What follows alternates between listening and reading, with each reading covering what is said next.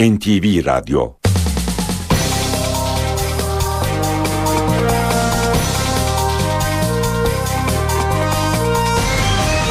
İşe Giderken Mutlu sabahlar. Ben Aynur Altunkaş. Bugün 3 Temmuz Çarşamba işe giderken ne karşınızdayız. Saat 9'a kadar Türkiye ve dünya gündemindeki gelişmeleri, gazete manşetlerini, piyasa verilerini, spor haberlerini, yol ve hava durumlarını aktaracağız. Önce gündemin öne çıkan başlıklarına bakalım.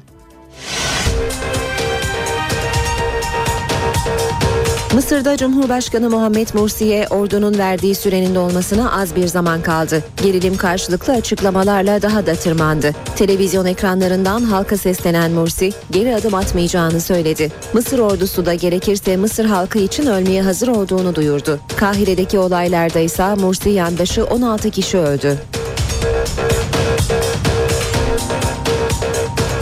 Anayasa Mahkemesi uzun tutukluluk süreleriyle ilgili önemli bir karar aldı. Uzun tutuklulukla ilgili ihlal tespit edilmesi durumunda Yüce Mahkeme davanın görüldüğü mahkemeye yazı yazarak ihlalin giderilmesini isteyecek. Bu ilke kararının bazı tahliyelerin önünü açabileceği belirtiliyor.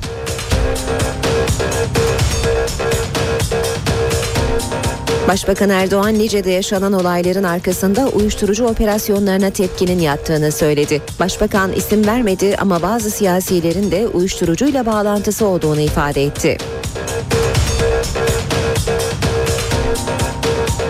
Gezi Parkı ile ilgili mahkemenin verdiği yürütmeyi durdurma kararına yapılan itiraz reddedildi. İtiraz Kültür ve Turizm Bakanlığı'ndan gelmişti. 6. İdare Mahkemesi kararı yerinde buldu. Bu arada Büyükşehir Belediyesi parkın 8 bin metrekare daha büyütüleceğini açıkladı.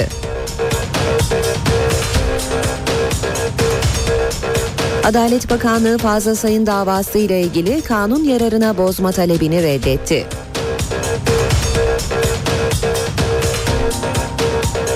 Irak'tan yine saldırı haberi geldi. 43 ölü var.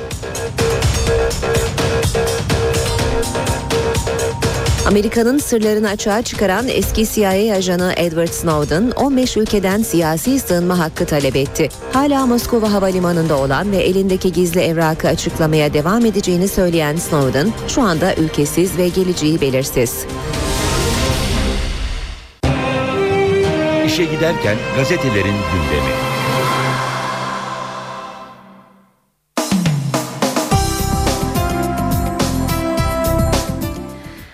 Hürriyet gazetesiyle e, basın özetlerine başlıyoruz. Hürriyet'te manşet tarihi karar. Anayasa Mahkemesi Avrupa İnsan Hakları Mahkemesi kriterlerini de dikkate alarak uzun tutukluluk süreleri ve adil yargılama hakkı ihlalleri konusunda bireysel başvuru yolunu açtı. Başvuru yapılabilmesi için davanın kesinleşme şartı da aranmayacak.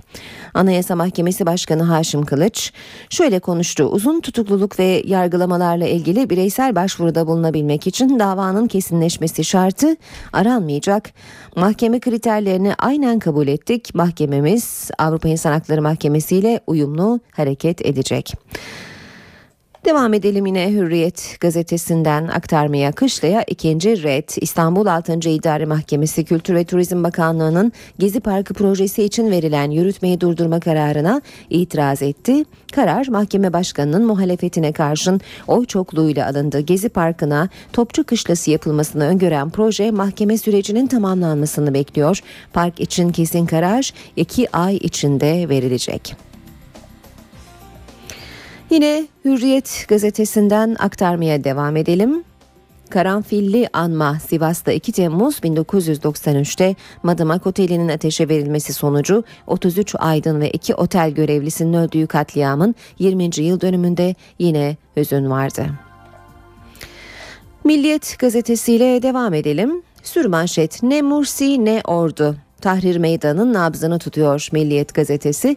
Mısır'da ordunun Cumhurbaşkanı Mursi'ye verdiği sürenin dolmasına saatler kala muhalefet askeri darbeye karşı olduklarını duyurdu.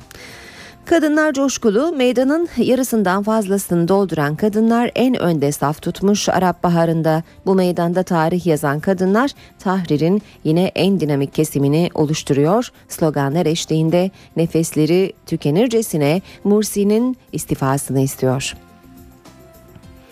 Milliyetin manşeti İzmir sızıntısına nükleer zırh. Kurşun fabrikasından yayılan radyasyon nedeniyle sorumlular hakkında soruşturma istendi ama bakanlık ve valilik engelledi. İzmir Gazi Emir'de kurulu olan kurşun fabrikasının zehirleri nedeniyle yayılan radyasyon tepki yaratmıştı. Sızıntının sorumluları hakkında soruşturma açılmasına dair başvuru için İçişleri Bakanlığı Büyükşehir Belediyesi yetkililerinin herhangi bir ihmali yok diyerek topu Türkiye Atom Enerjisi Kurumu'na attı.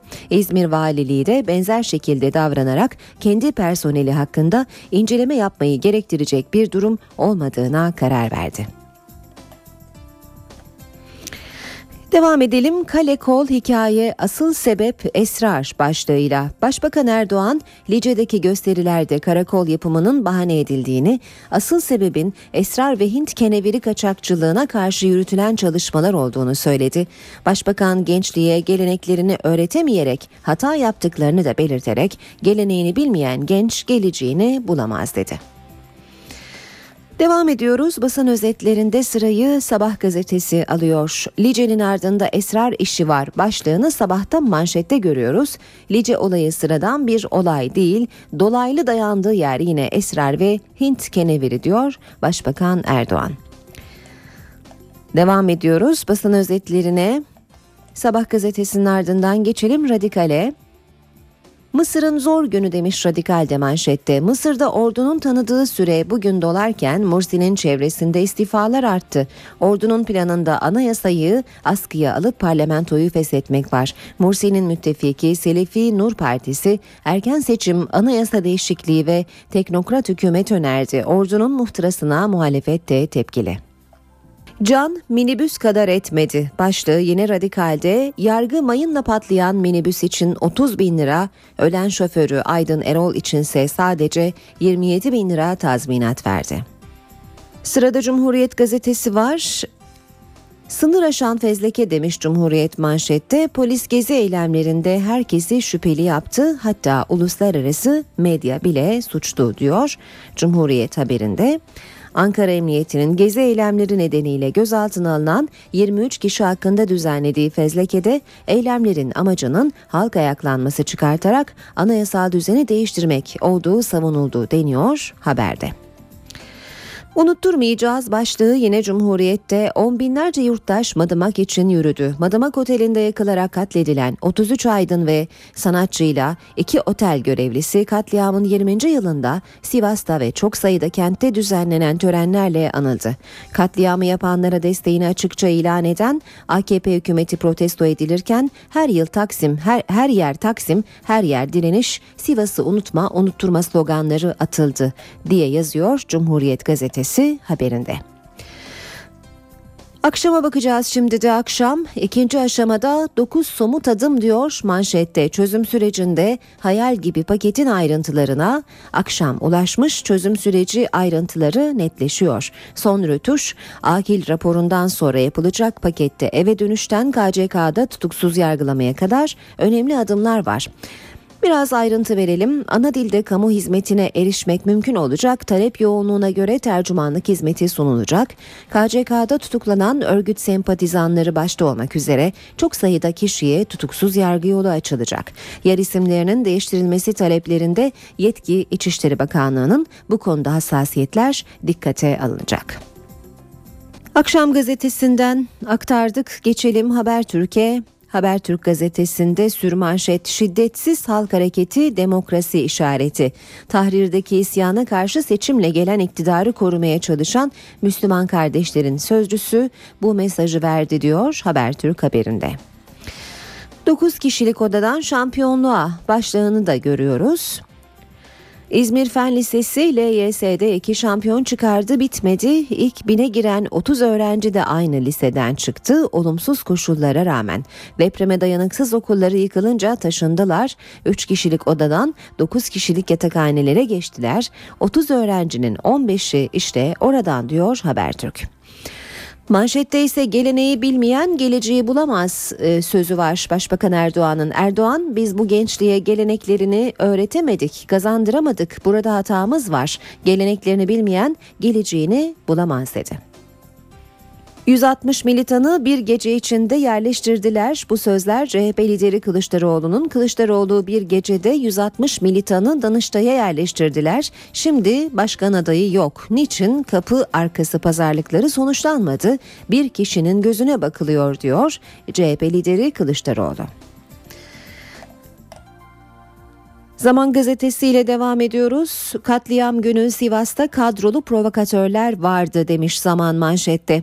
Sivas'ta 37 kişinin can verdiği Madımak katliamının üzerinden 20 yıl geçti. O gün öğle saatlerinde başlayan olaylar göz göre göre gelen facianın habercisiydi. Dönemin Meclis Araştırma Komisyonu Başkanı Osman Seyfi göstericilere 6 saat boyunca müdahale edilmediğini söyledi. Daha önce hiç görülmeyen kişilerin Alevi mahallesinde Sünni Sünniler Alevileri öldürüyor, Sünni mahallelerinde de camiyi yaktılar diye provokasyon yaptığını belirtti. Ve geçiyoruz Yeni Şafak gazetesine. Yeni Şafak mavi oda diyor manşette. Gezi olaylarında sosyal medyanın silah gibi kullanılması Ulaştırma Bakanlığı'nı harekete geçirdi. Bakanlık Twitter ve Facebook gibi ağlarda suç takibi için birim kuracak. Mavi Oda adı verilen birimde sosyal medya güvenlik uzmanları, hukukçular ve pedagoglar görev yapacak deniyor Yeni Şafak'ın haberinde. Ve bir başlıkta taraftan öldürmek aleni soruşturma gizli demiş taraf manşette savcılık kararıyla gizli soruşturulacak olan nice gizli, e, gizli soruşturma ile kapatılan Ceylan Musa Anter Uludere Reyhanlı dosyalarını hatırlattı demiş taraf haberinde. Gündemde öne çıkan gelişmelerin ayrıntılarına bakacağız. Saat 7.17. Mısır'da ordunun Cumhurbaşkanı Muhammed Mursi'ye verdiği 48 saatlik süre bugün öğleden sonra doluyor. Ancak Mursi ordunun taleplerine boyun eğmeye niyetli değil. Mursi önce Twitter üzerinden orduya rest çekti sonra da televizyondan halka seslendi ve Mısır'ın meşru lideri olduğunu söyledi. Kimsenin anayasaya müdahale hakkı yok. Kimsenin anayasal meşruiyeti yok sayarak yeni bir sistem getirme hakkı yok.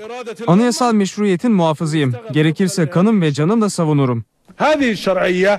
Mısır Cumhurbaşkanı Muhammed Mursi ordunun ultimatomuna rağmen geri adım atmadı. Gece yarısından sonra halka seslenen Mursi, demokratik yollarla seçilen meşru bir lider olduğunu vurguladı, anayasal meşruiyetini canı pahasına korumaya hazır olduğunu söyledi. Bazı hatalar yaptığını kabul eden Mursi, sorunların temelinde mübarek dönemi politikaların olduğunu söyledi ve dış güçleri sorumlu tuttu. Mursi 45 dakika süren konuşmasında Mısırlılara ordu ve polisle karşı karşıya gelmeme çağrısı da yaptı. Mursi bu konuşma öncesinde ise sosyal paylaşım sitesi Twitter üzerinden Mısır ordusuna res çekti. Mısır lideri ordudan krize çözüm talebiyle yayınladığı 48 saatlik ultimatomu geri çekmesini istedi.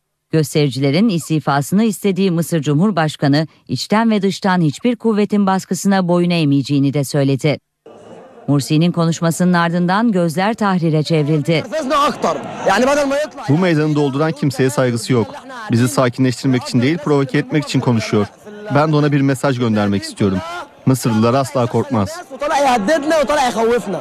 Muhalefet ise Mursi'yi iç savaş çağrısı yapmakla suçladı. Mursi'nin konuşması sosyal medyada da geniş yankı buldu. Konuşması sırasında 70'ten fazla kez meşruiyet kelimesini kullanması sosyal medyada ses getirdi. Mısır ordusunun Mursi ve muhalefet arasında uzlaşma sağlanmaması durumunda nasıl bir yol izleyeceği de belli oldu. Askeri kaynaklar önce Şura Meclisi'nin dağıtılacağını, birkaç ay içerisinde de anayasa değişikliği ve Cumhurbaşkanlığı seçimlerinin yapılacağını söylüyor. Gelişmelerin ardından Mısır ordusundan da bir açıklama geldi. Ordu gerekirse Mısır halkı için ölmeye hazır olduğunu duyurdu. Açıklama Mısır Genelkurmay Başkanı Abdülfettah Es-Sisi'den geldi. Sosyal paylaşım sitesi Facebook'ta son saatler başlığıyla açıklama yapan Es-Sisi, Mısırlıları teröristler, radikaller ve budalalara karşı korumak için kanımızı bile feda etmeye hazır olduğumuza yemin ederim yazdı. Mursi'nin halka seslenmesinin ardından sokaklarda karıştı. Mursi destekçileri Kahire Üniversitesi yakınında polisle çatıştı. 16 kişi öldü, 200 yaralı var. İşe giderken Anayasa Mahkemesi uzun tutukluluk süreleri ile ilgili önemli bir karar aldı. Uzun tutuklulukla ilgili ihlal tespit edilmesi durumunda Yüce Mahkeme davanın görüldüğü mahkemeye yazı yazarak ihlalin giderilmesini isteyecek. Bu ilke kararının bazı tahliyelerin önünü açabileceği belirtiliyor. Anayasa Mahkemesi uzun tutukluluk süreleriyle ilgili kritik bir karara imza attı. Yüksek Mahkeme artık ihlal tespit etmesi durumunda tutuklu yargılanan sanıklara tahliyenin önünü açabilecek. Uzun tutukluluk süreleriyle ilgili 6 bireysel başvuruyu değerlendiren Yüksek Mahkeme 4 sanığın özgürlüğünün ihlal edildiğine karar verdi. Anayasa Mahkemesi davaların görüldüğü yerel mahkemelere yazı yazarak ihlallerin kaldırılmasını istedi. Anayasa Mahkemesi Başkanı Haşim Kılıç yaptığı açıklamada karara gerekçe olarak Yüksek Mahkemenin geçen hafta aldığı ilke kararını gösterdi.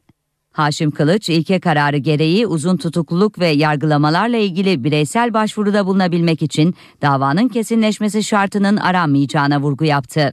Kılıç, Avrupa İnsan Hakları Mahkemesi'nin konuyla ilgili kriterlerinin aynen kabul edildiğini söyledi. Alınan ilke kararı yüksek mahkemenin yürüyen davalara da müdahil olmasına imkan tanıyor. Devam eden davalarda ihlal ancak sanığın serbest bırakılmasıyla giderilebilecek. Eğer uzun tutukluluk sebebiyle mağdur olan sanığın yargılanması tamamlanmışsa yine başvuruda bulunabilecek. Bu durumda sanığın mağduriyeti tazminat ödenerek giderilebilecek. NTV'ye konuşan ceza hukuku uzmanı Profesör Doktor Ersan Şen, kararın Türk adalet sistemi için ufuk açan bir karar olduğu görüşünde. Burada Türkiye'nin önüne özellikle uzun tutukluluklarda ve tutuklama tedbirinin değerlendirilmesi yeni ufuk açılıyor diye düşünüyorum. Ee, umarım bu konudaki hukuk kültürü bozukluğumuz da giderilmiş olur. Yüksek Mahkemenin ilke kararı, kamuoyunun gündemindeki Balyoz, Ergenekon ve 28 Şubat davalarında yargılanan sanıklar için de emsal teşkil edebilir. Muhakkak emsal teşkil eder. Bir defa Anayasa Mahkemesi bakımından bundan sonraki bireysel başvurulara örnek teşkil edecektir. Yargıtay'ı, hani yerel mahkemeleri bağlar mı? Bağlamasa da etkiler. Çünkü hukuk yaşayandır. Yeni kararlarla, yeni bilimsel görüşlerle canlanır. Başbakan Tayyip Erdoğan Lice'de yaşanan olayla ilgili ilk kez konuştu. Başbakan bir kişinin hayatını kaybettiği Lice'de karakol inşaatının bahane olduğunu, olayların arkasında uyuşturucu operasyonlarına tepkinin yattığını söyledi. Başbakan dikkat çekici bir iddia da ortaya attı. Lice olayı değerli kardeşlerim sıradan bir olay değildir. Lice olayının da dolaylı olarak dayandığı yer yine esrar olayıdır, Hint keneviri olayıdır. O kale kol, karakol bunların hepsi hikaye. Başbakan Recep Tayyip Erdoğan ilk kez konuştu. Lice'de bir kişinin öldüğü olayların uyuşturucu kaçakçılığına yönelik operasyonlar nedeniyle çıktığını söyledi. Son dönemde güvenlik güçlerimiz uyuşturucu imaline ve kaçakçılığına yönelik çok önemli, çok başarılı operasyonlar gerçekleştirdiler. Bu zehirli, bu kanlı ticareti gösterilerle örtmek, bu gösterilerin kılıfı altında bir hak arayışı, bir demokratik hak talebi gibi sunmak en hafif tabiriyle ahlaksızlıktır, vicdansızlıktır. Başbakan isim vermedi ama bazı siyasilerin de uyuşturucuyla bağlantısı olduğunu ifade etti. Bunun yönetimini yapanlar ne yazık ki şu anda siyasetin içinde olanlarla da bağlantılı. Bunların hepsini ifşa edeceğiz. Hem demokrasi mücadelesi yapıyorum diyeceksin. E, öbür tarafta da kalkacaksın esrar, eroin, silah her türlü insan kaçırmaya varıncaya kadar bunları da yapacaksın. Başbakan Erdoğan karakol inşaatlarının süreceğinin mesajını verdi. Daha güvenlikli karakolları da yapmak durumundayız. Niçin? Ülkemizin güvenliği için. Bunun için de bazı siyasi partilerden veya örgütlerden izin alacak halimiz yok. Başbakanın gündeminde çözüm süreci de vardı. Bu uzun bir yürüyüştür diyen başbakan sağduyu çağrısı yaptı. Biz ortak bir noktada buluşmak, ortak değerler ve ortak akıl üzerinden geleceği inşa etmek zorundayız. Demokrasi adına güvenlikten, güvenlik adına özgürlüklerden taviz vermeden bu süreci götürmek zorundayız. Terörün olduğu, silahın olduğu, şiddetin olduğu bir ortamda çözüm olmaz. Silahlar sussun, fikirler konuşsun.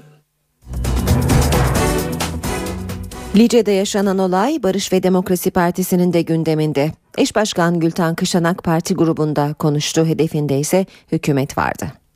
hem barış sürecinden hem çözüm sürecinden, diyalogtan, sorunları çözmekten bahsedeceksin. Hem de en demokratik hakkını kullanan sivil, savunmasız insanların üzerine ağır otomatik tüfeklerle ateş açacaksın, arkadan vuracaksın. Sizin politikanız buysa bu ikisi yan yana durmaz. BDP eş başkanı Gülten Kışanak mecliste konuştu. Lice'de yaşananlardan hükümeti sorumlu tuttu. O karakol komutanını en azından görevinden alacaksın, merkeze çekeceksin. Bu şaibe altında olmayan birini oraya göndereceksin. Müfettişlerini de halktan bilgi almaya göndereceksin. Niye ateş açıldı? Kim emri verdi? Kışanak uyuşturucu bağlantısı iddiasına tepki gösterdi. Önümüzü kesmeyin. Karakollarda barikat kurmayın. Yollarda yürüyüşümüzü durdurmayın. Ben on binlerce gençle Lice'deki bütün uyuşturucu tarlaların üzerine yürüyeceğim. Var mısınız buna? Kışanak çözüm süreci içinde konuştu. Sayın Beşir Atalay biz kimseye bir söz vermedik diyor. Siz bu halka söz vermediniz mi? Herkes süreci ilerletmek için bir gayret ve çaba içerisinde olursa bu iş yürütülebilir. Ama tek taraflı olarak bunun daha fazla ilerletilmesini biz arzu ederiz. Çaba da sarf ederiz. Gayret de sarf ederiz. Fedakarlık da yaparız. Ama gerçekten bunu gerçekleştirmek mümkün olur mu bilmiyorum.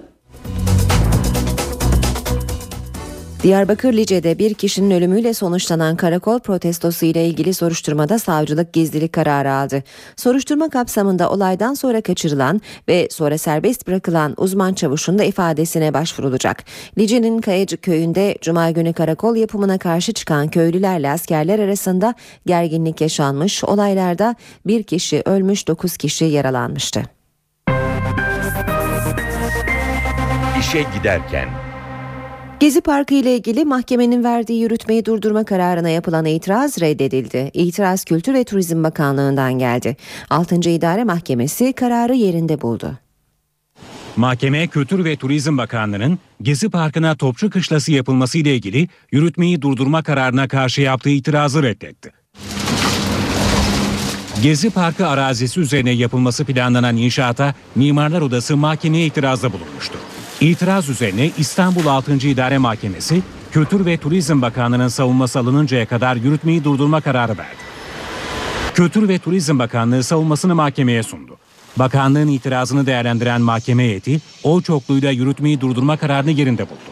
Dava ile ilgili nihai karar iki ay içinde verilecek. Gezi Parkı ile ilgili bir açıklamada İstanbul Büyükşehir Belediyesi'nden geldi. Parkın 8 bin metrekare daha büyütüleceği açıklandı. Antalya'da Gezi Parkı olaylarını protesto amaçlı tencere ve tava eylemi yapan 7 kişiye gürültü yaptıkları gerekçesiyle para cezası verildi.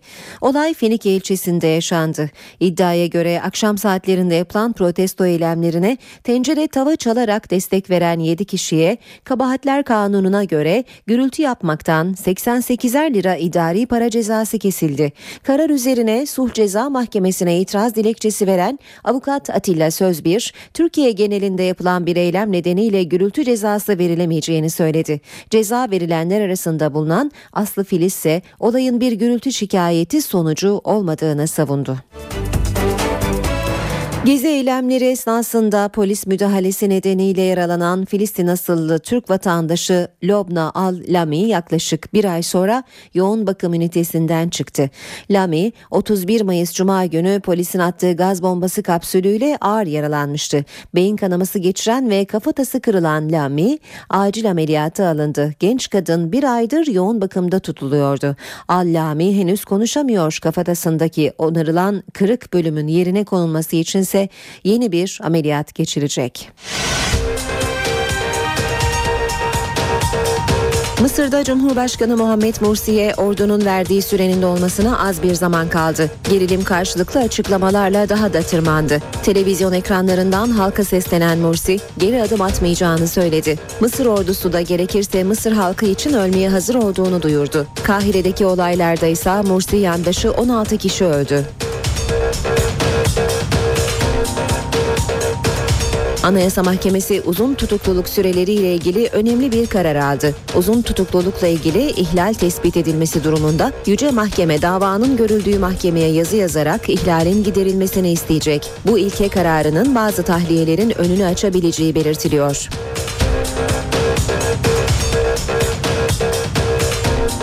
Başbakan Erdoğan Lice'de yaşanan olayların arkasında uyuşturucu operasyonlarına tepkinin yattığını söyledi. Başbakan isim vermedi ama bazı siyasilerin de uyuşturucuyla bağlantısı olduğunu ifade etti.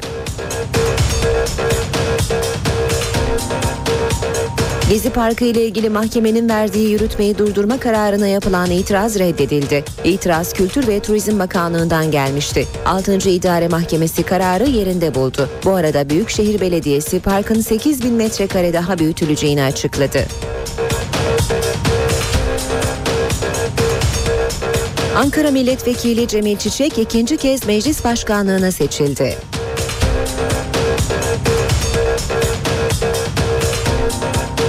Adalet Bakanlığı Fazıl Say'ın davası ile ilgili kanun yararına bozma talebini reddetti.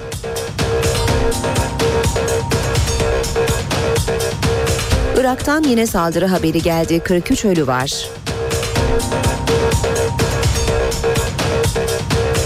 Amerika'nın sırlarını açığa çıkaran eski CIA ajanı Edward Snowden 15 ülkeden siyasi sığınma hakkı talep etti. Hala Moskova havalimanında olan ve elindeki gizli evrakı açıklamaya devam edeceğini söyleyen Snowden şu anda ülkesiz ve geleceği belirsiz. İşe giderken gazetelerin gündemi.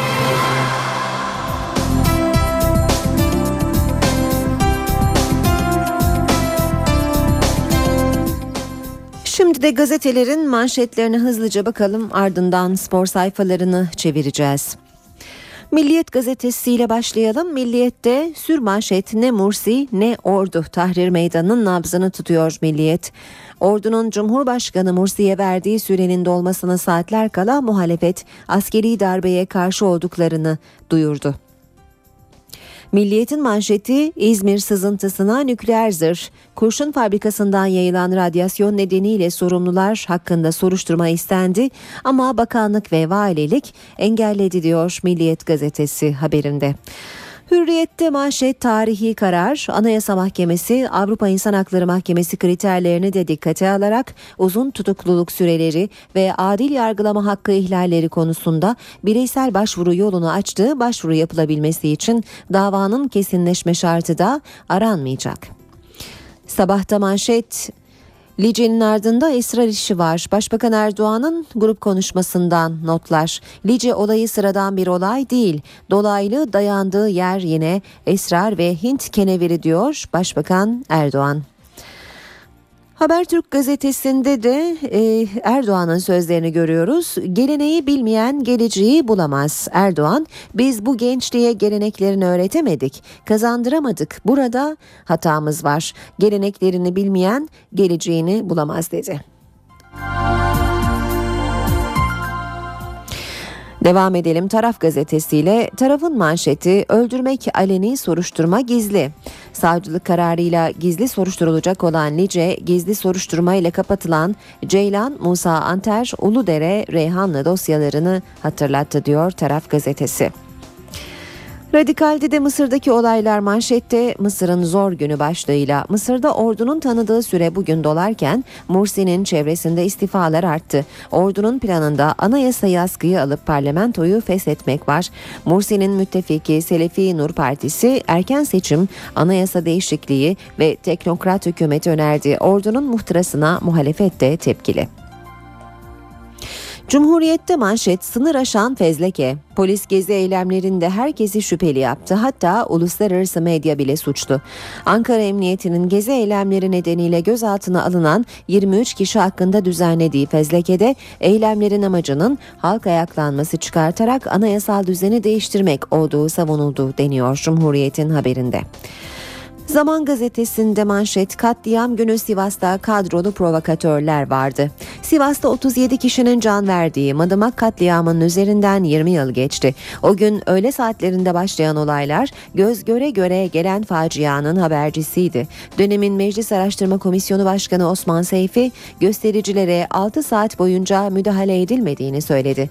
Daha önce hiç görülmeyen kişilerin Alevi mahallesinde Sünniler Alevileri öldürüyor, Sünni mahalle mahallelerinde de camiyi yaktılar diye provokasyon yaptığını belirtti. Yeni Şafak'ta manşet Mavi Oda. Gezi olaylarında sosyal medyanın silah gibi kullanılması Ulaştırma Bakanlığı'nı harekete geçirdi. Bakanlık Twitter ve Facebook gibi ağlarda suç takibi için birim kuracak. Mavi Oda adı verilen birimde sosyal medya, güvenlik uzmanları, hukukçular ve pedagoglar görev yapacak. Akşam gazetesinde manşet ikinci aşamada 9 somut adım. Çözüm sürecinde hayal gibi paketin ayrıntılarını veriyor akşam. Dün de manşetten e, bu haberi duyurmuştu. Bugünse ayrıntılara yer vermiş. Çözüm süreci ayrıntıları netleşiyor diyor. Son rötuş akil raporundan sonra yapılacak. Pakette eve dönüşten KCK'da tutuksuz yargılamaya kadar önemli adımlar var diyor akşam haberinde. Şimdi de geçelim gazetelerin spor sayfalarına. Hürriyetle başlayalım. Hürriyetten aktaracağımız ilk başlık 96 saatte yeni Fenerbahçe Yanal'dan görülmemiş mesai. Ersun Yanal sabah 8'de başlayıp gece 2'de biten mesai ile geçen sezonun röntgenini çekiyor. Uzatmasız 90'ar dakikadan 96 saati bulan 64 maçı izleme maratonuyla Yanal ideal kadrosunu kuruyor ve yeni oyun tarzına karar veriyor demiş Hürriyet haberde. Ersun Yanal kadrosunu ve oyun felsefesini geçen sezon oynanan 64 maçın tamamını izleyerek oluşturuyor. Cardoza'da fark 4 milyon euro. Sarı lacivert Cardozo'da fark 4 milyon euro. Sarı lacivertli kulüp 10 milyon euro teklif ettiği Benfica'nın fiyatta indirim yapmasını bekliyor. Transfer süreci uzun süredir devam eden Paraguaylı golcü Oscar Cardozo için Benfica ile aradaki farkın 4 milyon euro olduğu öğrenildi. Lugano öldü, yaşasın Bruno. Fenerbahçe'nin yeni stoperi Bruno Alves hırsı mücadelesiyle taraftarın gönlünü fethedecek. Fenerbahçe ile 3 yıllık anlaşan Bruno'nun 2014 Dünya Kupası elemelerinde 6 karşılaşmada 3 gol atması Lugano'dan doğan boşluğu kapatma yolunda önemli bir adım attığını da gösteriyor. Fener parada Galatasaray'a 36 sıra fark attı. Türkiye'nin en büyük 500 şirketi araştırmasında Sarı Lacivertli Kulüp 246,5 milyon liralık net satışla 417. olurken Galatasaray 453. sırada kaldı. Beşiktaş haberleriyle devam edelim. Bugünleri de gördü diyor başlık. Beşiktaş bedelsiz aldığı McGregor'u 1 milyon 750 bin euroya Hull City'ye sattı diyor e, haber. Bir başka haber bu kez Galatasaray cephesinden futbolda Avrupa Birliği üyesi olacağız. Arıboğan yabancı sayısı için Türkiye Futbol Federasyonu'ndan anlayış beklediklerini söyledi. Galatasaray İcra Kurulu Başkanı Kulüpler Birliği toplantısının ardından federasyonun en büyük desteği Avrupa Birliği üyesi ülke oyuncularının Türk vatandaşı gibi sayılması olur dedi. İstanbul 2020 şovu başlıyor. Olimpiyatlara ev sahipliği yapacak kentin açıklanacağı 7 Eylül'deki IOC kongresi öncesinde son sunumlar Bakan Suat Kılıç'ın da içinde olduğu bir heyet tarafından Lozan'da bugün ve yarın yapılacak. Devam ediyoruz hürriyetten aktarmaya. Fransız kaldık. 20 yaş altı milli takımımız Gaziantep'te oynanan maçta Fransa'ya farklı yenildi 4-1. Ülkemizde düzenlenen FIFA U20 Dünya Kupası'nda son 16 turuna yükselen Türkiye, organizasyonun favorilerinden Fransa'ya mağlup olarak turnuvaya veda etti.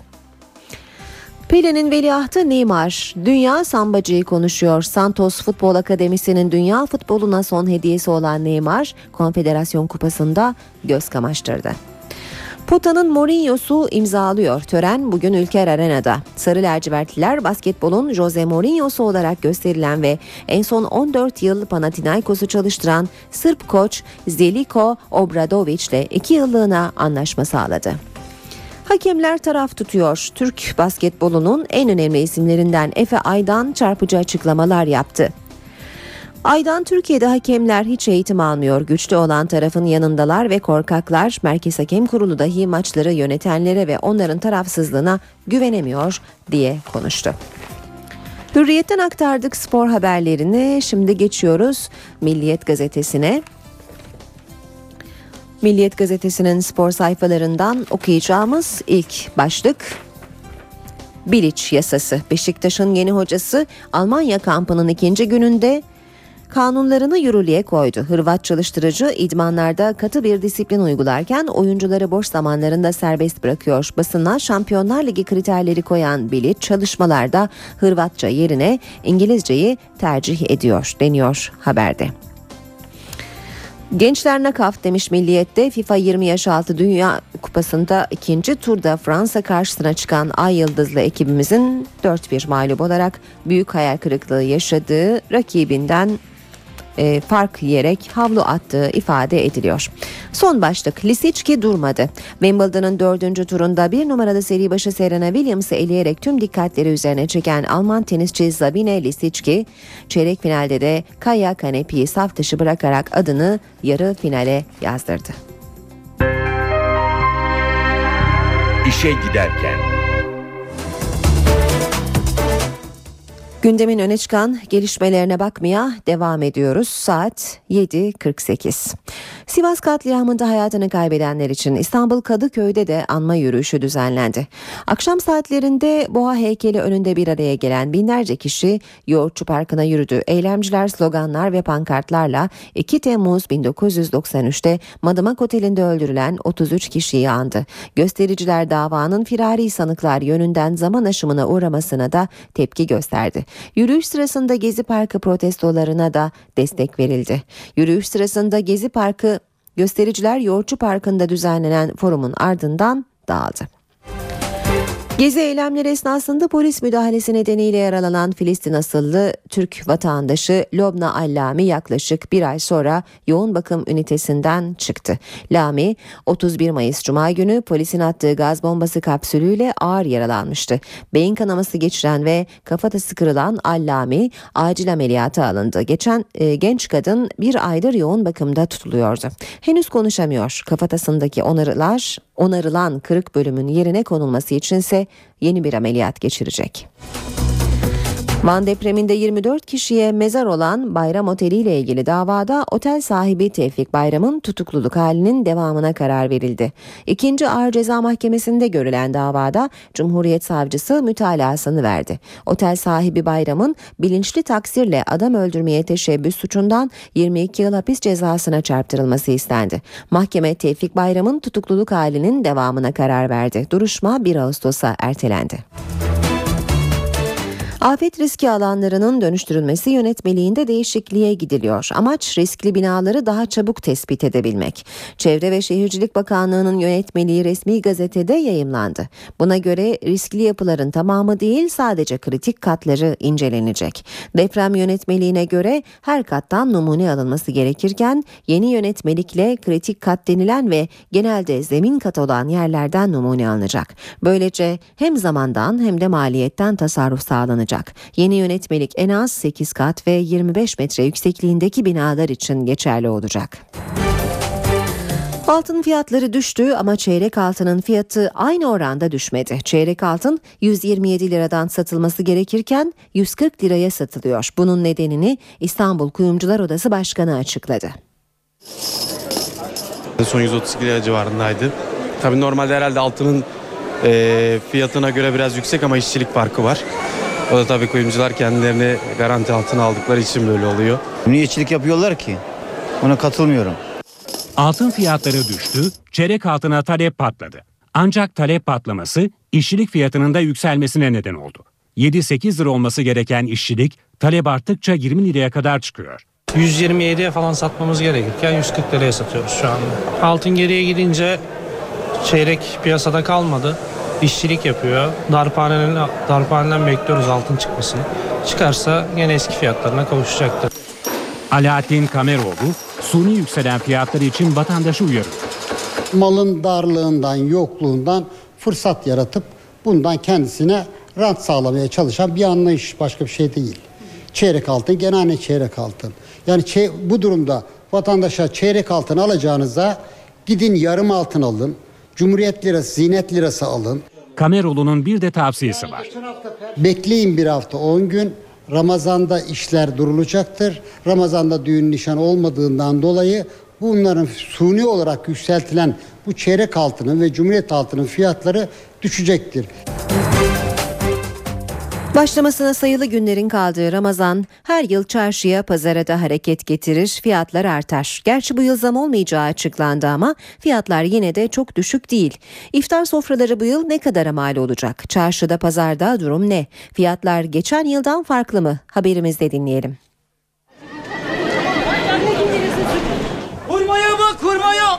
Mekke'den Medine'den Bağdat'tan. Buyurun buyurun hanımefendi buyurun. Ramazana bir hafta kala Türkiye'nin en büyük pazarlarından birisinde Mısır Çarşısı'ndayız. Hurmasından iftariyeline burada fiyatlar ne kadar soracağız. Mekke'den Medine'den Bağdat'tan. En düşük hurmamız şu İran hurması. Bunun özelliğinin biraz yumuşak olması. Bunun kilosu 8 lira. Ramazanların en güzel hurmalarından bir tanesi de Medine'dir. Bunun kilosu da 24 lira. En çok tercih edilen de budur. Geçen seneyle fiyatlarımız aynı. Klasik güzel bir peynirin fiyatı 13 liradan başlıyor. Keçi ve koyun sütünden olan beyaz peynirimizin fiyatları da 14 ile 16 lira arasında seyretmekte. Geçen yıl Ramazan ayında 12 lira ile 12,5 lira arasıydı. Eski kaşar ne kadar? 14,5. 14.500 Ardahan Göle kaşarı bu. Siyah zeytinlerimiz var 12,5 lira ile 13 lira arası olan zeytinlerimiz. Biraz daha iri etli zeytinin fiyatı da 13 lira. Geçen yıl 10 10,5 11 civarıydı. Antrikot pastırmamızın kilogramı 69 lira. Ve şu anki fiyatlarda çok çok iyi Ramazan'a göre. Çünkü biz geçen senelerde 80 lira 90 liraya pastırma görmüştük. Kaliteli bir tereyağın kilosu 18,5 lira. Tabii geçen senelerle hemen hemen aynı. Mısır Çarşısı'nda bu yıl fiyatlar böyle. Şimdi bakalım ortalama bir iftariyelik poşeti ne kadara doluyor? İftariyelik malzemelerimiz bunlar. Şimdi fiyatlarını hesaplayacağız. Evet. Efendim eski kaşardan Eski kaşarımızın başlayalım. şu anda kilogramı kampanyada 14.50 kilogramı. Güzel bir tereyağımız. Bir kavurmamız, beyaz peynirimiz, siyah ve yeşil olmak üzere iki çeşit zeytinimiz var. Şu anda tutar 109 lira, 109.80 kuruş. Develerle geldi bunlar develerle. Nasıl fiyatlar geçen yıl oranla? Aynı. Değişen bir şey yok. Çok bir fark yok ama yine pahalı yani gelmiş üstüne. NTV Radyo Günaydın herkese yeniden ben Aynur Altunkaş. Birazdan Gökhan Abur'la son hava tahminlerini konuşacağız. Önce gündemin başlıklarını hatırlatalım.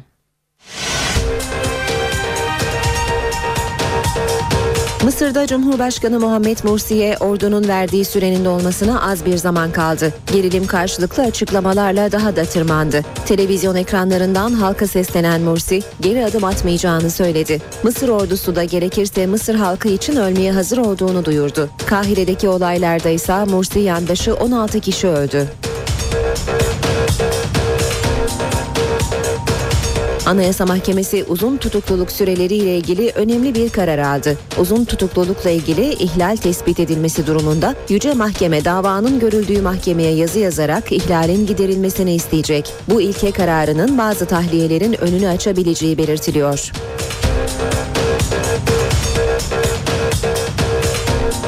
Başbakan Erdoğan Lice'de yaşanan olayların arkasında uyuşturucu operasyonlarına tepkinin yattığını söyledi. Başbakan isim vermedi ama bazı siyasilerin de uyuşturucuyla bağlantısı olduğunu ifade etti. Gezi Parkı ile ilgili mahkemenin verdiği yürütmeyi durdurma kararına yapılan itiraz reddedildi. İtiraz Kültür ve Turizm Bakanlığı'ndan gelmişti. 6. İdare Mahkemesi kararı yerinde buldu. Bu arada Büyükşehir Belediyesi parkın 8 bin metrekare daha büyütüleceğini açıkladı. Ankara Milletvekili Cemil Çiçek ikinci kez meclis başkanlığına seçildi.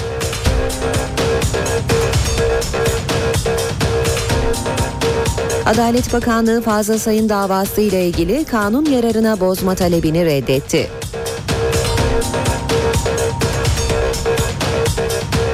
Irak'tan yine saldırı haberi geldi. 43 ölü var. Amerika'nın sırlarını açığa çıkaran eski CIA ajanı Edward Snowden 15 ülkeden siyasi sığınma hakkı talep etti. Hala Moskova Havalimanı'nda olan ve elindeki gizli evrakı açıklamaya devam edeceğini söyleyen Snowden şu anda ülkesiz ve geleceği belirsiz. Gökhan Abur yanımızda günaydın Sayın Abur. Günaydın.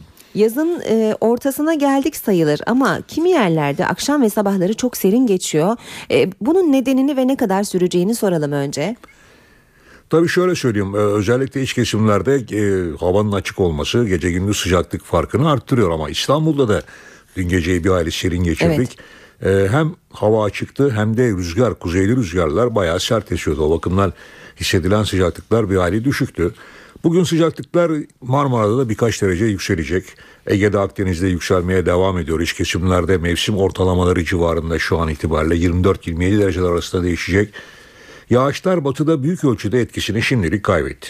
Bugün için yalnızca kıyı kesimlerde Karadeniz'in kıyı kesimlerinde hafif yağış geçişleri bekliyoruz. Yine öğleden sonra Erzurum, Kars, Ardahan arasındaki bölgede gök gürültülü sağanak yağmur geçişleri görülecek. Yarın doğuda yine kısa süreli yağışlar devam edecek ama cuma günü e, Marmara'da bir bulutlanma var. Özellikle bu bulutlanma cuma perşembe gece saatlerinde Trakya'da başlayacak ve bu bulutlanma ile birlikte Kısa süreli çisenti şeklinde yağışlar cuma sabah saatlerinde İstanbul'da da kendini gösterecek gibi ama hafta sonu sıcaklıklar hızlı bir şekilde e, yükselmeye devam edecek. Rüzgarlar yine sert. Özellikle Güney Ege'de Bodrum başta olmak üzere yine karayel yönlü rüzgar bugün 45-50 kilometre hızla esecek. Marmara İstanbul Boğaz girişinde ise yine öğle saatlerinde karayel var ve karayelin 25-30 kilometre hızla esmesini bekliyoruz öğle saatlerinde. İç kesimlerde rüzgar kuvvetli değil. Akdeniz boyunca kuzeye dönen rüzgarlar e, nem oranını düşürmeye devam ediyor. Bugün de bunaltıcılık fazla olmayacak. Sıcaklıklar yükselmeye devam ediyor. Antalya bugün 33-34 dereceyi görecek ama geçen hafta hafta sonu yaşandığı gibi hava bunaltıcı olmayacak. Evet e, İstanbul'a bakıyorum. Bugün beklediğimiz sıcaklık 26 derece ama yarın 29 dereceye çıkmasını bekliyoruz. Cuma hafif bir yağış var. Hafta sonu sıcaklıklar 30 dereceleri geçecek. Ankara'da ise hava sıcaklığı şu an itibariyle biraz düşük. Ankara'da sıcaklık şu anda 12 derece ama bugün Ankara'da beklediğimiz sıcaklık 26 derece. Yarından itibaren sıcaklık hızlı bir şekilde 30 dereceye çıkacak. İzmir'de bugün hava açık. Evet rüzgar yine sert esecek İzmir'de özellikle Çeşme'de sert esecek. Bugün beklediğimiz sıcaklık ise İzmir'de 28 ile 30 derece arasında değişecek. Yarın ise hava daha da sıcak olacak. Evet bizleri bekleyen koşullar genelde böyle. Teşekkür ediyoruz. Gökhan Abur son tahminleri aktardı. İşe giderken gazetelerin gündemi.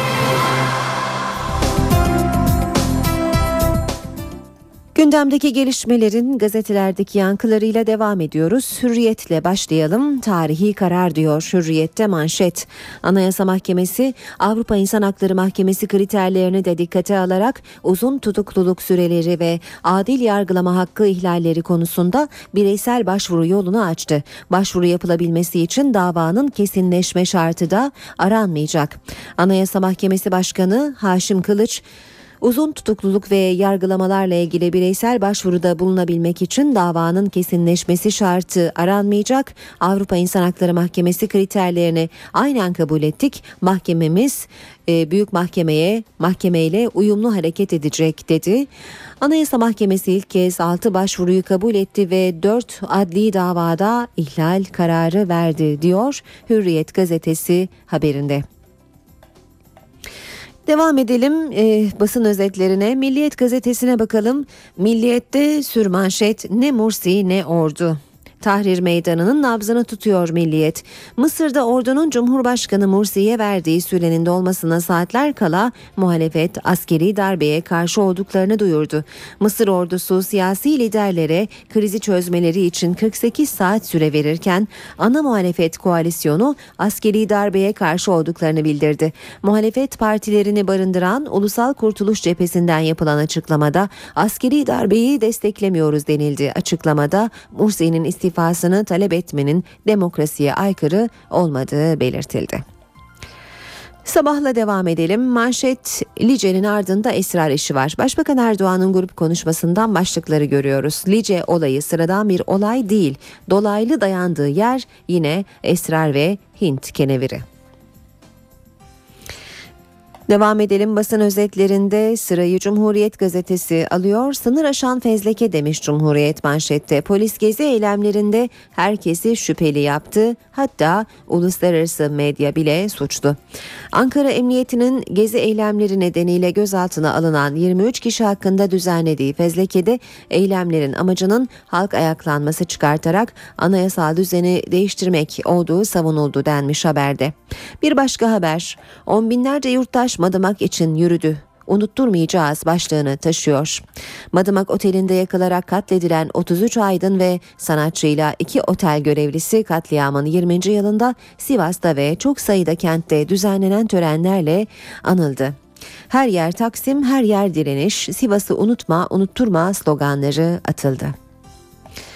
Devam ediyoruz Radikal gazetesiyle. Radikal'de Mısır'ın zor günü diyor manşet. Mısır'da ordunun tanıdığı süre bugün dolarken Mursi'nin çevresinde istifalar arttı. Ordunun planında anayasayı askıya alıp parlamentoyu feshetmek var. Mursi'nin müttefiki Selefi Nur Partisi erken seçim anayasa değişikliği ve teknokrat hükümet önerdi. Ordunun muhtırasına muhalefet de tepkili. Can minibüs kadar etmedi demiş Radikal bir diğer başlığında. Yargı mayınla patlayan minibüs için 30 bin lira, ölen şoförü Aydın Erol içinse sadece 27 bin lira tazminat verdi. Akşam gazetesiyle devam edelim. İkinci aşamada 9 somut adım. Çözüm süreci ayrıntıları netleşiyor. Hayal gibi paketin ayrıntılarını aktarmış akşam. Son rötuş akil raporundan sonra yapılacak pakette eve dönüşten KCK'da tutuksuz yargılamaya kadar önemli adımlar var. Ana dilde kamu hizmetine erişmek mümkün olacak. Talep yoğunluğuna göre tercümanlık hizmeti sunulacak. KCK'da tutuklanan örgüt sempatizanları başta olmak üzere çok sayıda kişiye tutuksuz yargı yolu açılacak. Yer isimlerinin değiştirilmesi taleplerinde yetki İçişleri Bakanlığı'nın bu konuda hassasiyetler dikkate alınacak. Devam ediyoruz basın özetlerine Zaman Gazetesi'yle. Katliam günü Sivas'ta kadrolu provokatörler vardı diyor zaman manşette. Sivas'ta 37 kişinin can verdiği Madımak katliamının üzerinden 20 yıl geçti. O gün öğle saatlerinde başlayan olaylar göz göre göre gelen facianın habercisiydi. Dönemin Meclis Araştırma Komisyonu Başkanı Osman Seyfi göstericilere 6 saat boyunca müdahale edilmediğini söyledi. Daha önce hiç görülmeyen kişilerin Alevi mahallesinde Sünniler Alevileri öldürüyor, Sünni mahallelerinde de camiyi yaktılar diye provokasyon yaptığını belirtti. Geçelim Yeni Şafak'a. Mavi Oda demiş Yeni Şafak manşette. Gezi olaylarında sosyal medyanın silah gibi kullanılması Ulaştırma Bakanlığı'nı harekete geçirdi. Bakanlık Twitter ve Facebook gibi ağlarda suç takibi için birim kuracak. Mavi Oda adı verilen birimde sosyal medya, güvenlik uzmanları, hukukçular ve pedagoglar görev yapacak. Haber Türkiye bakalım Habertürk'te manşet geleneği bilmeyen geleceği bulamaz. Başbakan Erdoğan'ın grup konuşmasından notlar. Erdoğan biz bu gençliğe geleneklerini öğretemedik, kazandıramadık. Burada hatamız var. Geleneklerini bilmeyen geleceğini bulamaz dedi. Kılıçdaroğlu'na celladına yaranmak için her türlü çirkinliği mübah görüyor diye yüklenen Erdoğan, Lice olayı içinde sıradan bir olay değil, dolaylı olarak dayandığı yer aslında esrar, Hint keneviri olayıdır, karakol, kalekol hikaye dedi. Bakanlığın Gezi itirazı reddedildi. Mahkeme Kültür ve Turizm Bakanlığı'nın Gezi Parkı'na Topçu Kışlası yapılması ile ilgili yürütmeyi durdurmaya karşı yaptığı itirazı reddetti. Proje inşaatı mahkemeyi bekleyecek kesin kararın iki ay içinde verilmesi bekleniyor. Ve Taraf gazetesiyle bitirelim basın özetlerini. Manşet öldürmek aleni soruşturma gizli. Savcılık kararıyla gizli soruşturulacak olan Lice, gizli soruşturmasıyla kapatılan Ceylan, Musa Anter, Uludere, Reyhanlı dosyalarını hatırlattı demiş Taraf gazetesi haberinde. Ankara gündemi.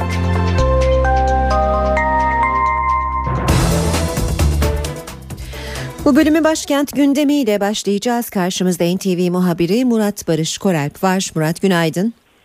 Günaydın kolay gelsin. Başkent yoğun bir günü geride bıraktı. Hem grup toplantıları hem meclis başkanlığı seçimi vardı. Dünden bugüne neler yansıyor? Bugün hangi başlıkları da takip edeceksiniz ayrıca?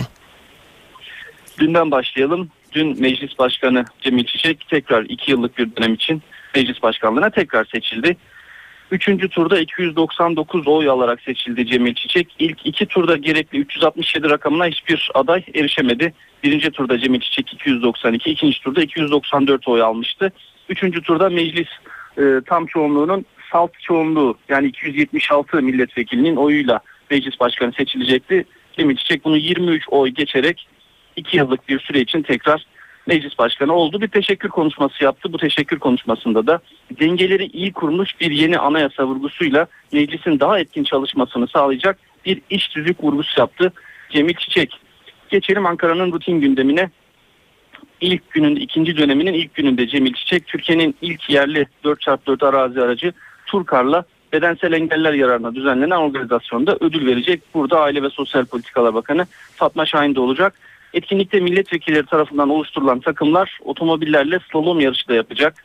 CHP lideri Kemal Kılıçdaroğlu ise bugün partisinin Merkez Yönetim Kurulu toplantısına başkanlık edecek.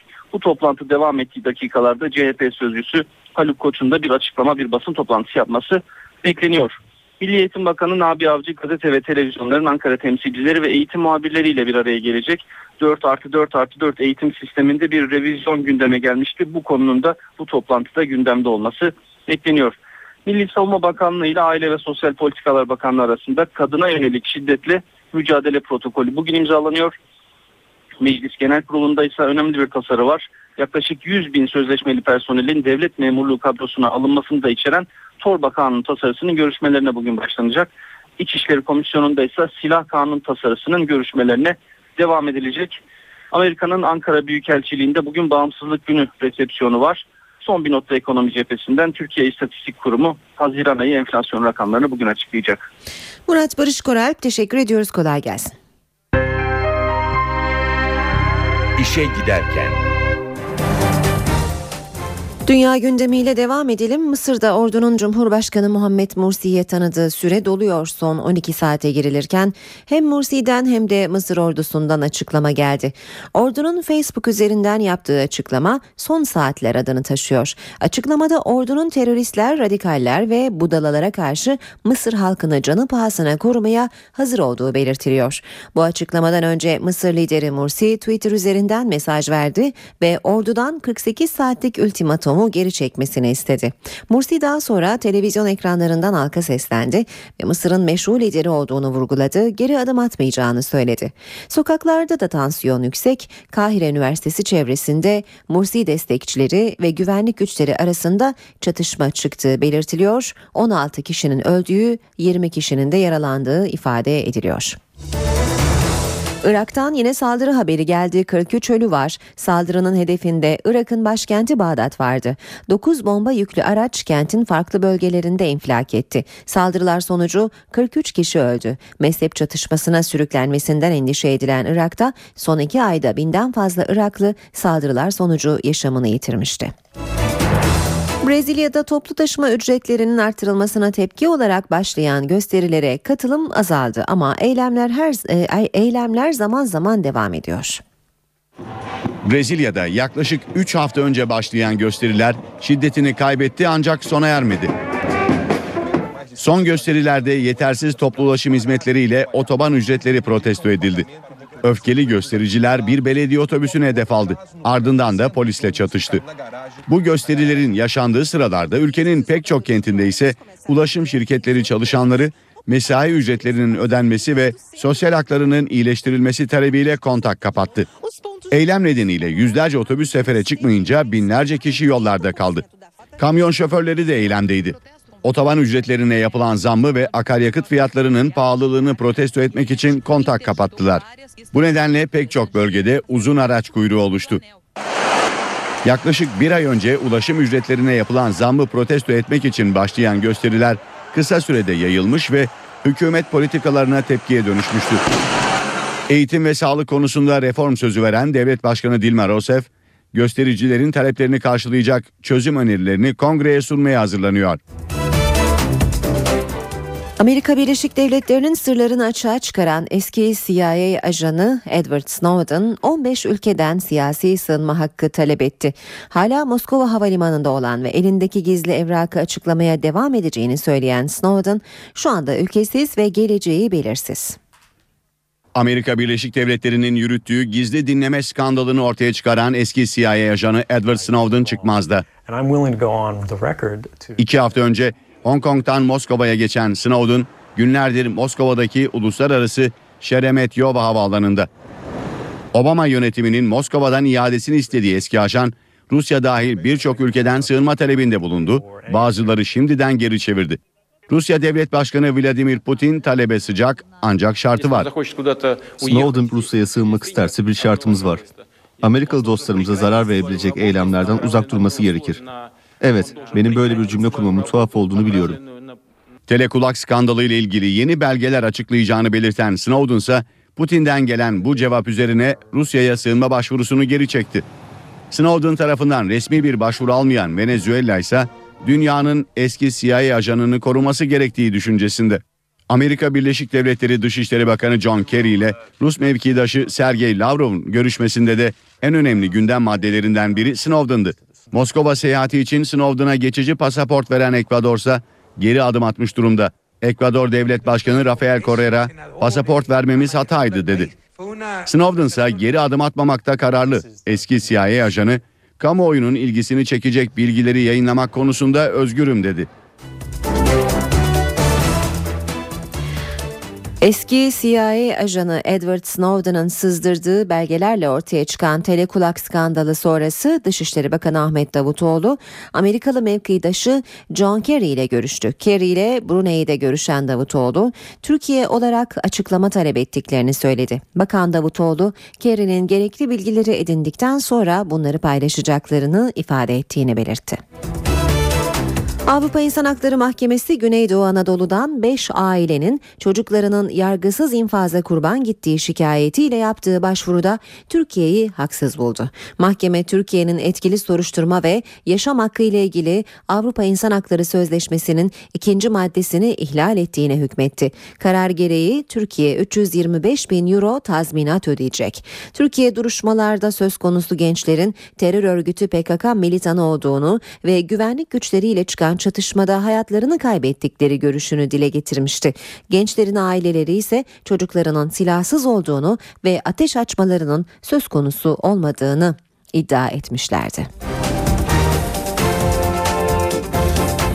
İnsan Hakları İzleme Örgütü Suriyelilere sınırlarını kapatan Türkiye, Irak ve Ürdün'ü eleştirdi. Örgüt üç ülkenin sınır kapılarını ya tamamen kapatarak ya da sınırlı sayıda geçiş izni vererek on binlerce Suriyelinin sınır bölgelerinde tehlikeli koşullarda mahsur kalmalarına neden olduğunu belirtti. İnsan Hakları İzleme Örgütü'ne göre sadece Lübnan Suriyelilere kapılarını açık tutuyor. Örgüt, Türkiye, Irak ve Ürdün'ün sığınmacı sayısının fazlalığı nedeniyle zorluk yaşadığına da vurgu yaptı. Örgütün açıklamasında uluslararası bağışçılar cömertçe destek vererek insani yardım örgütleri de yaklaşık 2 milyon mülteciye yardım ederek Suriye'nin komşularına destek olmalıdır denildi. Avrupa Parlamentosu üyesi Fransız Marine Le Pen'in dokunulmazlığı kaldırıldı. Le Pen 2010 yılında yaptığı konuşmada sokakta namaz kılan Müslümanları 2. Dünya Savaşı'ndaki Nazi işgalcilerine benzetmişti. 2011 yılında nefret ve ayrımcılığı teşvik ettiği gerekçesiyle Fransa Milli Cephe Partisi Başkanı Le Pen hakkında suç duyurusunda bulunulmuş ancak Avrupa Parlamentosu üyeliğinin getirdiği dokunulmazlık nedeniyle işlem yapılmamıştı. Sözleri tepkiyle karşılanan aşırı sağcı lider dokunulmazlığının kaldırılmasına şaşırmadı olmadığını dile getirdi ve kendisini düşünce suçu kurbanı olarak gördüğünü söyledi. Marine Le Pen'in babası 1998'de Nazilerin gaz odalarını ayrıntı diye nitelendirmiş, bunun üzerine dokunulmazlığını kaybetmişti. Piyasalarla devam edelim. BIST 100 endeksi 297 puan ve %0,39 oranında değer kaybederek 76.438 puandan kapandı. Bu sabah dolar 1.93, euro 2.51'den işlem görüyor. Euro dolar 1.30, dolar yen 101 düzeyinde. Altının onsu 1200, 1245 dolar. Kapalı çarşıda külçe altının gramı 78 lira. Cumhuriyet altını 530, çeyrek altın 132 liradan işlem görüyor. Brent petrol petrolün varili 105 dolar. Mısır'da Cumhurbaşkanı Muhammed Mursi'ye ordunun verdiği sürenin dolmasına az bir zaman kaldı. Gerilim karşılıklı açıklamalarla daha da tırmandı. Televizyon ekranlarından halka seslenen Mursi geri adım atmayacağını söyledi. Mısır ordusu da gerekirse Mısır halkı için ölmeye hazır olduğunu duyurdu. Kahire'deki olaylarda ise Mursi yandaşı 16 kişi öldü.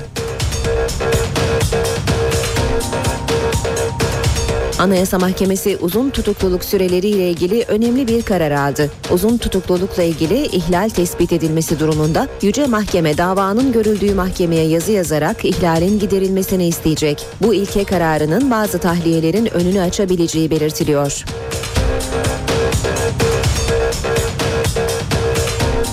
Başbakan Erdoğan Lice'de yaşanan olayların arkasında uyuşturucu operasyonlarına tepkinin yattığını söyledi. Başbakan isim vermedi ama bazı siyasilerin de uyuşturucuyla bağlantısı olduğunu ifade etti. Gezi Parkı ile ilgili mahkemenin verdiği yürütmeyi durdurma kararına yapılan itiraz reddedildi. İtiraz Kültür ve Turizm Bakanlığı'ndan gelmişti. 6. İdare Mahkemesi kararı yerinde buldu. Bu arada Büyükşehir Belediyesi parkın 8 bin metrekare daha büyütüleceğini açıkladı. Ankara Milletvekili Cemil Çiçek ikinci kez meclis başkanlığına seçildi.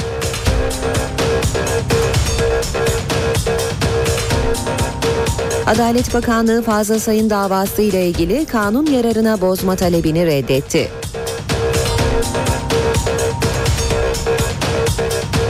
Irak'tan yine saldırı haberi geldi. 43 ölü var. Amerika'nın sırlarını açığa çıkaran eski CIA ajanı Edward Snowden 15 ülkeden siyasi sığınma hakkı talep etti. Hala Moskova havalimanında olan ve elindeki gizli evrakı açıklamaya devam edeceğini söyleyen Snowden şu anda ülkesiz ve geleceği belirsiz.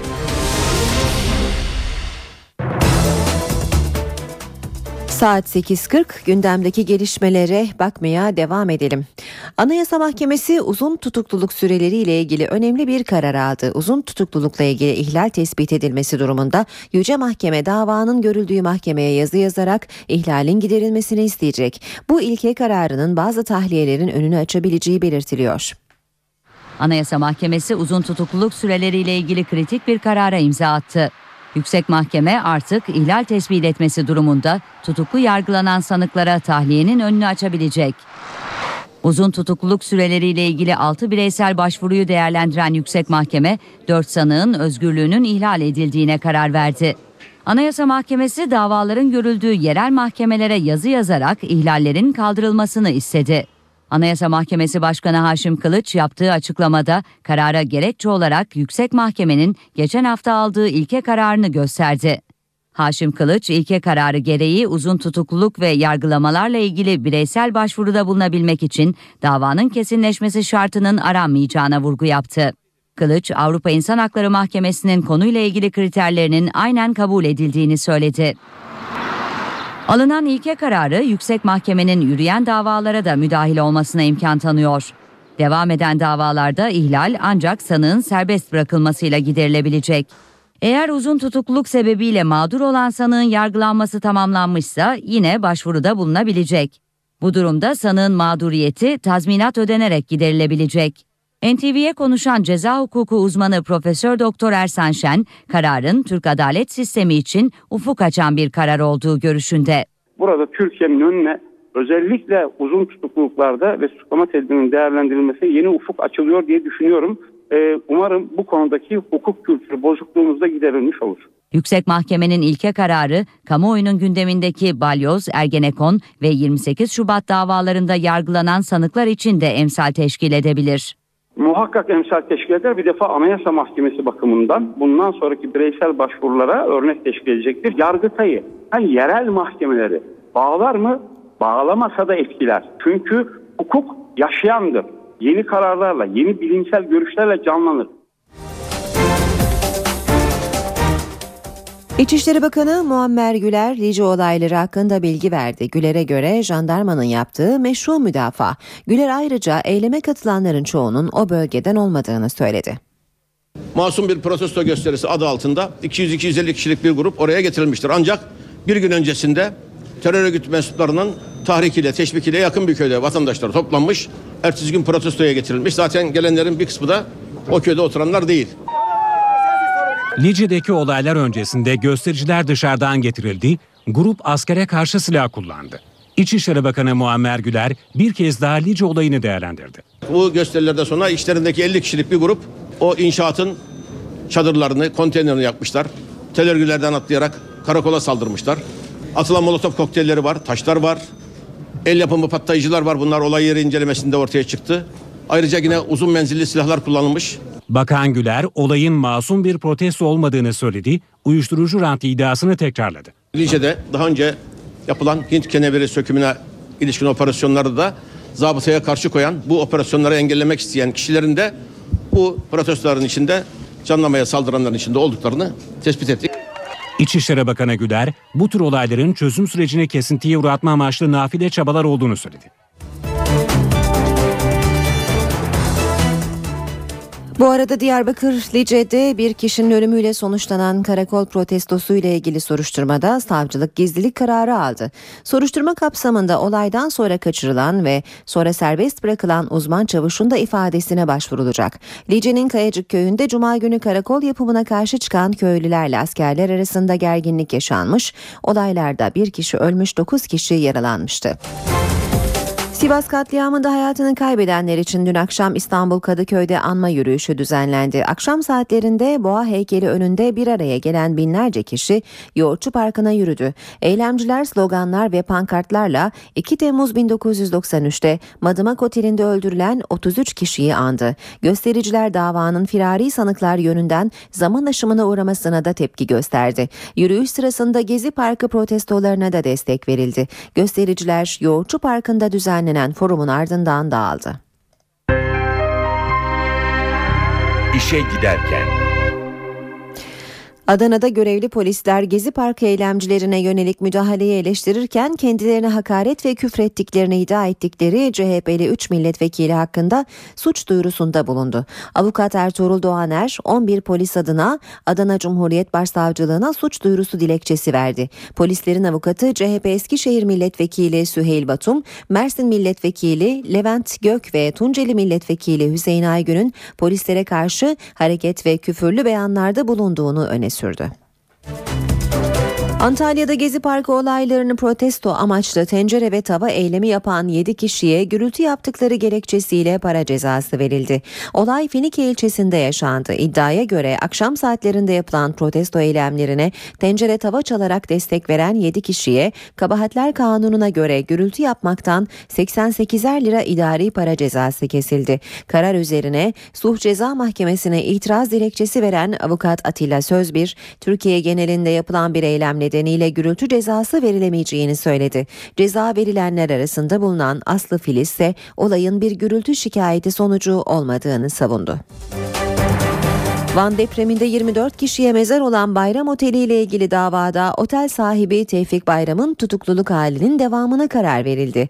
İkinci Ağır Ceza Mahkemesi'nde görülen davada Cumhuriyet Savcısı mütalasını verdi. Otel sahibi Bayram'ın bilinçli taksirle adam öldürmeye teşebbüs suçundan 22 yıl hapis cezasına çarptırılması istendi. Mahkeme Tevfik Bayram'ın tutukluluk halinin devamına karar verdi. Duruşma 1 Ağustos'a ertelendi.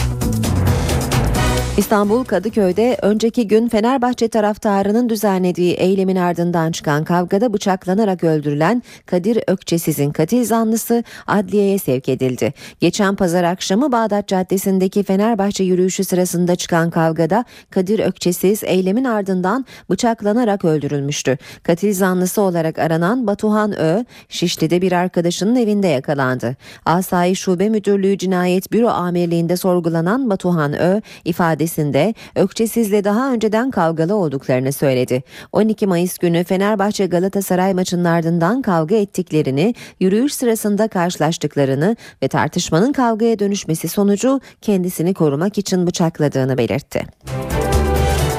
Bartın'da balık tutmak için Mendire'ye çıkan iki genç dalgalara kapıldı. Hala aranıyorlar. Dev dalgaların dövdüğü Mendire'ye çıkan iki balıkçı suya kapılarak kayboldu.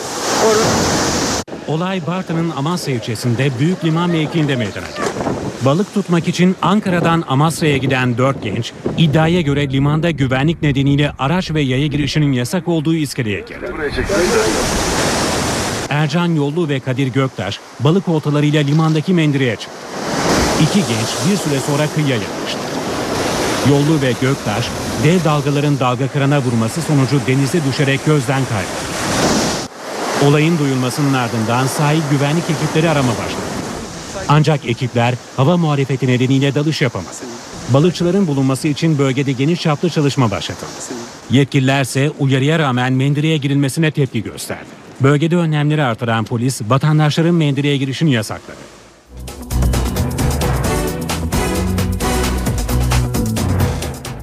Saat 8.48 işe giderkenden bugünlükte bu kadar. Editörümüz Safiye Kılıç, teknik yapımdaki arkadaşlarımız İsmet Tokdemir, Emre Köseoğlu ve ben Aynur Altunkaş. Mutlu bir gün geçirmenizi diliyorum. Hoşçakalın. NTV Radyo